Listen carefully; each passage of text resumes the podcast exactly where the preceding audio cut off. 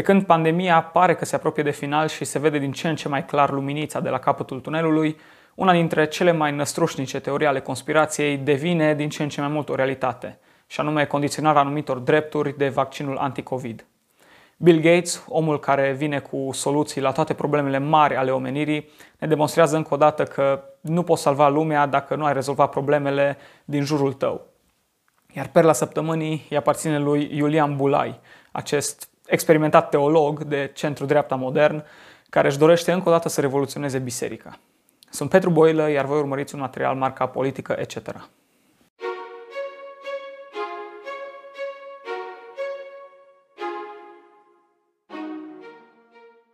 Salutare tuturor, bine v-am regăsit și Hristos a înviat. Uh, revenim cu activitate pe canal după o pauză destul de lungă, uh, o pauză în care s-au întâmplat destul de multe, dintre care aș zice că cea mai, cel mai bun lucru din politica românească care s-a întâmplat a fost uh, plecarea lui Val Voiculescu și Andrei Moldovan de la Ministerul Sănătății, dar s-au întâmplat și altele. În primul rând, da, vestea cea bună oferită de, de președintele Claus Iohannis ieri, că lanțul, lanțul devine un pic mai lung și se elimină uh, obligativitatea purtării măștii în, în spații deschise și restricțiile de noapte și alte câteva chestii. Uh, foarte bine că se întâmplă, așteptăm uh, cât de repede să, să se renunțe la toate restricțiile, mai ales acum că uh, există o campanie de vaccinare în floare, să zic așa, și uh, vaccin la liber pentru toată lumea, nu mai e nevoie nici de programare și de nimic altceva. Uh, discutăm despre toate lucrurile astea, uh, dar înainte aș vrea să zic că începând de astăzi și începând cu acest episod, uh, tot uh, conținutul de pe canalul Politică, etc., uh, îl veți găsi și pe uh, platformele de podcast, Spotify, Google Podcasts, uh, Apple Podcasts, Apple Podcasts, pardon, uh, și uh, pe, pe toate celelalte, uh, cât de repede, mă rog, când îi, îi uh, autorizați, să zic așa, dar în, în principiu ar trebui să, le, să găsiți deja conținutul pe, pe toate platformele mari. Ok, cam atâta pentru început și putem, putem intra direct în pâine și să discutăm despre subiectele cele mai, cele mai fierbinți, cele mai apăsătoare ale, ale ultimei perioade și în primul rând mă gândesc aici la la campania de vaccinare, la uh, propaganda din jurul vaccinului și la perspective uh, legate de ce urmează în legătură cu, cu vaccinul ăsta și cu pașaportul de vaccinare, care, uh, da, anul trecut era, era văzut ca ceva absolut imposibil și că nu, nu va exista așa ceva și am auzit în repetate rânduri politicienii vorbind despre faptul că nu vor exista diferențe între cei vaccinați și cei nevaccinați, nu vor exista privilegii pentru cei vaccinați și aflăm deja că, că există și un exemplu foarte bun e participarea la uh, meciurile de la Euro 2020, unde deja s-a anunțat vor putea participa doar persoanele vaccinate și uh, perspectivele nu sunt foarte roz, adică nu, uh, nimeni nu ne asigură că sunt lucruri care vor fi doar acum sau vor fi pe o scurtă perioadă sau vor fi foarte puține, ci din potrivă, parcă tot mai multe lucruri uh, și tot mai multe uh, beneficii și în tot mai multe locuri vor putea merge uh, cei care sunt vaccinați, respectiv au acest uh, pașaport de vaccinare, care, apropo, Uh, doar pentru că îi se spune carte verde sau uh, certificat nu știu de care sau oricum îi s-ar spune și doar pentru că uh, lumea zâmbește frumos când, când vorbește despre el, nu înseamnă că nu este un, un instrument de discriminare, un instrument antidemocratic și un instrument care Uh, provoacă niște, uh, cum să spun, niște conflicte și niște uh, tensiuni foarte puternice și pe bună dreptate, pentru că nu ar trebui să existe așa ceva și nu, nu e, după părerea mea cel puțin, nu e normal ca, ca pe bază de un vaccin unele drepturi să fie redate doar anumitor persoane. Dar dincolo de asta aș vorbi și despre modul în care decurge uh, campania de vaccinare și, cum ziceam, propaganda din jurul vaccinării. Pentru că auzim deja de câteva săptămâni faptul că există o singură șansă să trecem peste pandemie și că e responsabilitatea fiecăruia și așa cum înainte auzeam că dacă nu porți mască, uh, practic ești un criminal care uh, n-ai pic de empatie, așa auzim acum că, sau în aceeași idee se discută despre vaccin și vaccinare. Cine nu se vaccinează e cumva uh, vinovat pentru că nu vom trece peste pandemie, ci nu se, nu se vaccinează cumva contribuie la menținerea pandemiei și la uh, menținerea presiunii pe sistemul sanitar și în definitiv la, la moartea unor oameni și după părerea mea uh, nu e chiar așa. Pentru că există o foarte mare, uh, un foarte mare procent de populație care, unu, a trecut deja prin boală, de exemplu. Doi, nu reprezintă uh, nu intră în categoria de risc și, uh, și în cazul în care uh, se îmbolnăvește sau contactează virusul, șansele să ajungă la spital sunt foarte mici și practic nu, nu, nu, practic nu mai este nicio problemă. Deci practic pentru marea majoritate a populației ne putem raporta la COVID, la fel cum o puteam face și până acum, ca la o gripă normală, absolut normală, care poate fi tratată de acasă, care trece de la sine, iar pentru celelalte persoane care într-adevăr sunt vulnerabile și, și au o problemă, din fericire dispunem de vaccin și vaccinarea, cum spuneam, e la liber pentru toată lumea. Așadar, din punctul meu de vedere, nu, uh, nu există o responsabilitate Uh, a fiecăruia, ci, ci vaccinarea, pe lângă că e o decizie strict personală, are și impact la nivel strict personal. În legătură cu asta chiar sunt curios, pentru că discutam cu unul altul și Uh,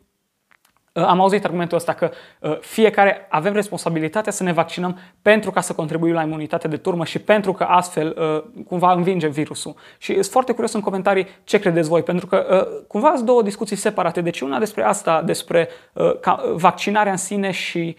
în ce măsură cumva doar prin vaccinare putem să, să trecem peste, peste problema asta și pe de altă parte discuția care uh, pe mine cel puțin mă îngrijorează mult mai mult și mă interesează mult mai mult uh, ce se întâmplă în legătură cu asta, discuția despre uh, pașaportul de vaccinare și limitarea anumitor drepturi pentru persoanele care nu sunt vaccinate. Și uh, în legătură cu asta, practic, uh, am, am o problemă uh, mai mare, dar recunosc că discuțiile astea uh, oarecum se, se, se îmbină uh, la un moment dat, pentru că uh, și autoritățile statului și politicieni uh, vin cu, pe lângă că vin cu uh, șantajul ăsta emoțional, să-l numesc, uh, trebuie să te vaccinezi pentru ca să trecem peste virus, uh, vin și cu fel de fel de amenințări. Și mi-aduc aminte, în primul rând, de, de, de declarația Uh, ministrului educației Sorin Câmpeanu, care zicea că uh, e posibil ca studenții nevaccinați să, să trebuiască să umble în combinezon la cursuri sau că, uh, nu știu, cei vaccinați vor primi prioritate în cămine și există mai multe, mai multe declarații în sensul ăsta. Deci, pe de o parte, șantajul ăsta a venit din partea și presiunea venită din partea politicienilor, instituțiilor. Am văzut chiar cazul de la UMF Iași, unde tot așa Uh, s-a luat o decizie, mă rog, contestată, nu mi sunt foarte clare lucrurile, dar în orice caz discuția există uh, că studenții nevaccinați sau, mă rog, uh, fie te vaccinezi, fie ai un test PCR sau antigen negativ, fie ai adeverință de anticorpi. În orice caz, există discuția asta despre a, a limita accesul inclusiv la, la învățământ pentru, pentru cei care, care mă rog, nu-s vaccinați sau nu pot face dovada că au avut boala. Și uh, lucrul ăsta uh, cumva e, e foarte, foarte neplăcut și mi se pare că e o, o modalitate foarte uh, parșivă de a promova vaccinul. Adică uh, prin acest tip de șantaj și prin acest, această presiune și prin uh, discursul ăsta de dacă vreți să uh, aveți voie să circulați iară, nu știu, uh, la mare, uh, vaccinați-vă din păcate, discuția asta mi se pare că e total lipsită de, de onestitate și de etică, pentru că vaccinarea e un act me- uh, medical ce ține de, de uh, decizia fiecăruia și uh, să, să pui problema în felul ăsta, adică, ok, dacă te vaccinezi, primești drepturile tale, uh, mi se pare că e, e sub orice critică și, și n-ar trebui să, să existe. Așadar, sunt foarte curios cum vedeți voi uh, problema, cum vi se pare de ce nu și ideea unui pașaport de vaccinare și cum vi se pare ideea că, uh, mă rog, persoanele vaccinate uh, vor avea mai multe drepturi. Și uh, legat de asta mai este încă o problemă. Uh, cum am ziceam și înainte, nimeni nu zice, ok, vorbim despre vara asta uh, sau cumva să, măcar să, să încerce să te asigure că nu e un lucru la care nu vom renunța, adică nu e ceva permanent. Vrem să renunțăm, uh, din păcate, astea sunt condițiile, din păcate încă nu a apucat toată lumea să se vaccineze, deși din nou se vaccinează absolut cine vrea. Nu. Pe termen nedeterminat, adică poate până la final și din păcate uh, acest gen de, de modificări vedem de-a lungul istoriei că odată luate foarte greu se reau înapoi. Uh, și aici trebuie să recunosc că, că m-am înșelat în legătură cu, cu masca pe stradă. În momentul în care am pus-o am zis nu o să vezi că nu o să o mai scoată. Uite că totuși, dintr-un motiv sau altul, aproape că nici nu mai contează uh, dacă e politic, dacă e cu adevărat uh, motiv epidemiologic.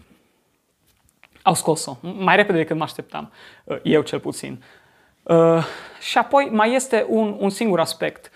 pe care, pe care l-am remarcat legat de, de campania de vaccinare, la fel cum ziceam că lumea crede că dacă nu numești pașaport de vaccinare, ci îl numești uh, certificat verde sau ceva de genul ăsta, uh, lucrurile se schimbă, realitatea se schimbă. Exact în același fel, vin politicieni și ne spun ne reîntoarcem la normal. E un pas de reîntoarcere spre normalitate. Și mi se pare din nou foarte viclean această abordare, adică nu, nu asta e normalitatea. Normalitatea nu presupune un pașaport de vaccinare și cel mai bine, după părerea mea, ar fi ne întoarcem la normalitatea care era înainte de pandemie și dacă am identificat anumite probleme, încercăm să le schimbăm. Dar uh, abordarea asta de a schimba peste noapte sau, mă rog, de la un an la altul, dar uh, pe scara istoriei, practic, asta înseamnă peste noapte, de a schimba fundamental modul în care ne raportăm la anumite situații uh, e foarte, foarte greșit. Și aici cumva e vorba despre abordarea conservatoare asupra lucrurilor în general conservatorii, deși multă lume uh, zice, mai voi vreți să rămâneți în trecut, închistați în, în uh, ideile voastre. Nu despre asta e vorba, ci e vorba despre a uh, îmbunătăți societatea și de a identifica și a remedia problemele uh, care există, dar uh, treptat, nu, uh, nu dintr-o dată, nu fără o consultare uh, prealabilă, nu uh, paușal să zic așa, adică schimbăm totul, ci cel mai bine e în, în momente de calm, în momente de liniște, în momente de uh, practic luciditate, să poți să iei uh, problemele care îți și să le schimbi uh, după o, o, un proces democratic, să zic așa, adică după ce te-ai consultat cu, cu populația și să faci schimbările în interesul oamenilor până la urmă și nu așa la modul revoluționar. Gata, a venit pandemia și gata, schimbăm, schimbăm, reveni, adică mergem spre nou normal pentru că erau probleme. Bineînțeles că erau probleme și înainte, bineînțeles că lumea nu e perfectă și nu va fi niciodată, dar uh, din perspectiva conservatoare schimbările e bine să fie luate în primul rând în momente, cum ziceam, de, de, de calm, în care uh, pot fi gândite până la capăt, să zic așa, și în al doilea rând uh, nu rapid, nu radical, ci cu pași mici, calculați și în așa fel încât, într-adevăr, rezultatul final să fie, să fie unul mai bun. Uh, și dacă vorbim despre, despre uh, perspectiva conservatoare, să zic, la care eu cel puțin uh, achiesez, în legătură cu asta, următorul subiect despre care vreau să discutăm cumva se leagă de, de, de două moduri de a vedea lumea. Și mă refer aici la, la anunțul lui Bill și a Melinda Gates că vor divorța. Și Până la urmă, sunt de acord că, ok, divorțul e un lucru personal, nu ar trebui să, să ne băgăm, însă având în vedere că Bill Gates e o persoană atât de publică și având în vedere că e o persoană care, care nu pare să, să țină foarte mult la intimitate și nu pare foarte mult să, să țină cont de lucrurile astea, uh, au și făcut public lucrul ăsta, aș vrea să discutăm despre, despre din nou, modul uh, în care, din perspectivă conservatoare, văd eu lucrurile legate de asta. Pentru că uh, motivul lor a fost, nu știu, Bill Gates cred că are undeva la 65 de ani, Uh, nu mai poate să progreseze împreună cu Melinda în următoarea etapă a vieții și au decis să, să divorțeze și asta este ceva de genul na și ce, adică asta este, s-a întâmplat. Și uh, personal abordarea asta uh, mi se pare greșită și mi se pare că e o abordare care cumva s-a extins la nivelul societății și face destul de mult rău. Această abordare de mai nu-mi pasă de nimic, adică să fie mie bine cum văd eu lucrurile pe moment, ce consider eu că e bine, nu mai există uh, angajament, nu mai există responsabilitate, ci din potrivă o fugă permanentă de responsabilitate și uh, ce, n-am, n-am nicio obligație față de nimeni. Uh, și lucrul ăsta când vine mai ales din partea unui om care are pretenții de a salva lumea de încălzirea globală și de a eradica boli prin vaccinuri și de a face atât de multe lucruri, cumva reflectă ideea asta pe care, despre care vorbește și Jordan Peterson, că uh, uităm să, să ne vedem și să ne rezolvăm problemele în cercul nostru strâmt și mergem direct cu 10 nivele mai sus spre a salva lumea, spre a salva nu știu, urși polari sau uh, foametea din Africa, dar oamenii uh, în comunități locale mici, inclusiv până la familie, uh, nu mai reușesc să își rezolve problemele și nu mai, nu mai doresc, adică nu, nu mai fac nimic pentru a-l rezolva. Și aici cred că, cred că e un lucru la care poate, poate ar merita să medităm. Din nou, uh, divorțul, mm, departe să mă bucure, e un lucru rău, e un lucru trist și poate că dacă ar fi venit amândoi și să spună da, ne pare rău, e, e ceva tragic, e n-am reușit, n-am reușit să rezolvăm problema. Nu. Mai e și care e problema, știi? Adică divorțăm, să ă, mergem în următoarea etapă a vieții noastre, ca și cum la 65 de ani, ă, nu știu, te apuci de o facultate. Cumva, cred că ar trebui ă, să, să ai o perspectivă mai, mai mi-am luat un angajament și până la urmă mi-am luat un angajament și față de societate, pentru că familia e, e nucleul societății. Adică în momentul în care am format o familie, cumva m-am angajat să contribui la bunul mers, inclusiv al societății, deși nu oficial, ci mai mult simbolic, să zic așa. Ă, dar abordarea asta de, a, și ce, nu, nu e nicio problemă, o să continui să, să salvez copiii din Africa, dar familia mea deocamdată, na, asta este, n-am reușit să, să fac nimic pentru ea. Deci, din nou, ă, acest mod de a vedea lucrurile și, și din punctul ăsta de vedere cred că, cred că cumva ar trebui, poate, poate fiecare să, să se gândească ă, în ce măsură în ce măsură încearcă să ia lucrurile de jos. Să înceapă cu propria persoană, propria familie, nu știu, propriul grup de prieteni și apoi, uh, nu știu, de ce, de ce nu pentru cartier, pentru oraș, uh, țară, lume și, și așa mai departe. Cam, cam astea sunt gândurile mele în legătură cu lucrul ăsta și din nou nu vreau, adică nu, nu vreau să fie uh, ca o bârfă, bun, nu că, nu că probabil s-ar, uh, iar păsa cuiva sau lui Bill Gates de, de ce zic eu, ci uh, e un bun prilej de a vedea un pic uh, în, în, în ce direcție merge cumva merge lumea și cam care uh, îs, uh, viziunile și cam care e viziunea din păcate generală, pentru că uh, foarte, foarte mult regăsim viziunea asta de și ce îmi văd de treabă să-mi fie bine mie și vreau să progresez în următoarea etapă a vieții mele. Nu știu, mi se pare, mi se pare un pic cam, uh, cam ușor să renunți uh, la, la așa ceva. Ok, uh, cam astea ar fi, uh, cam despre asta mi-am propus să vorbesc astăzi și nu vreau să, să terminăm până nu, până nu dezbatem un pic și, uh,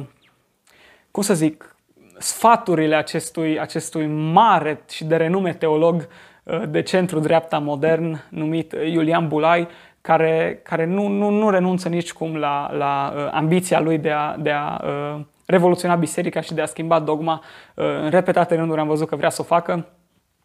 și a, a ieșit cu tot felul de declarații.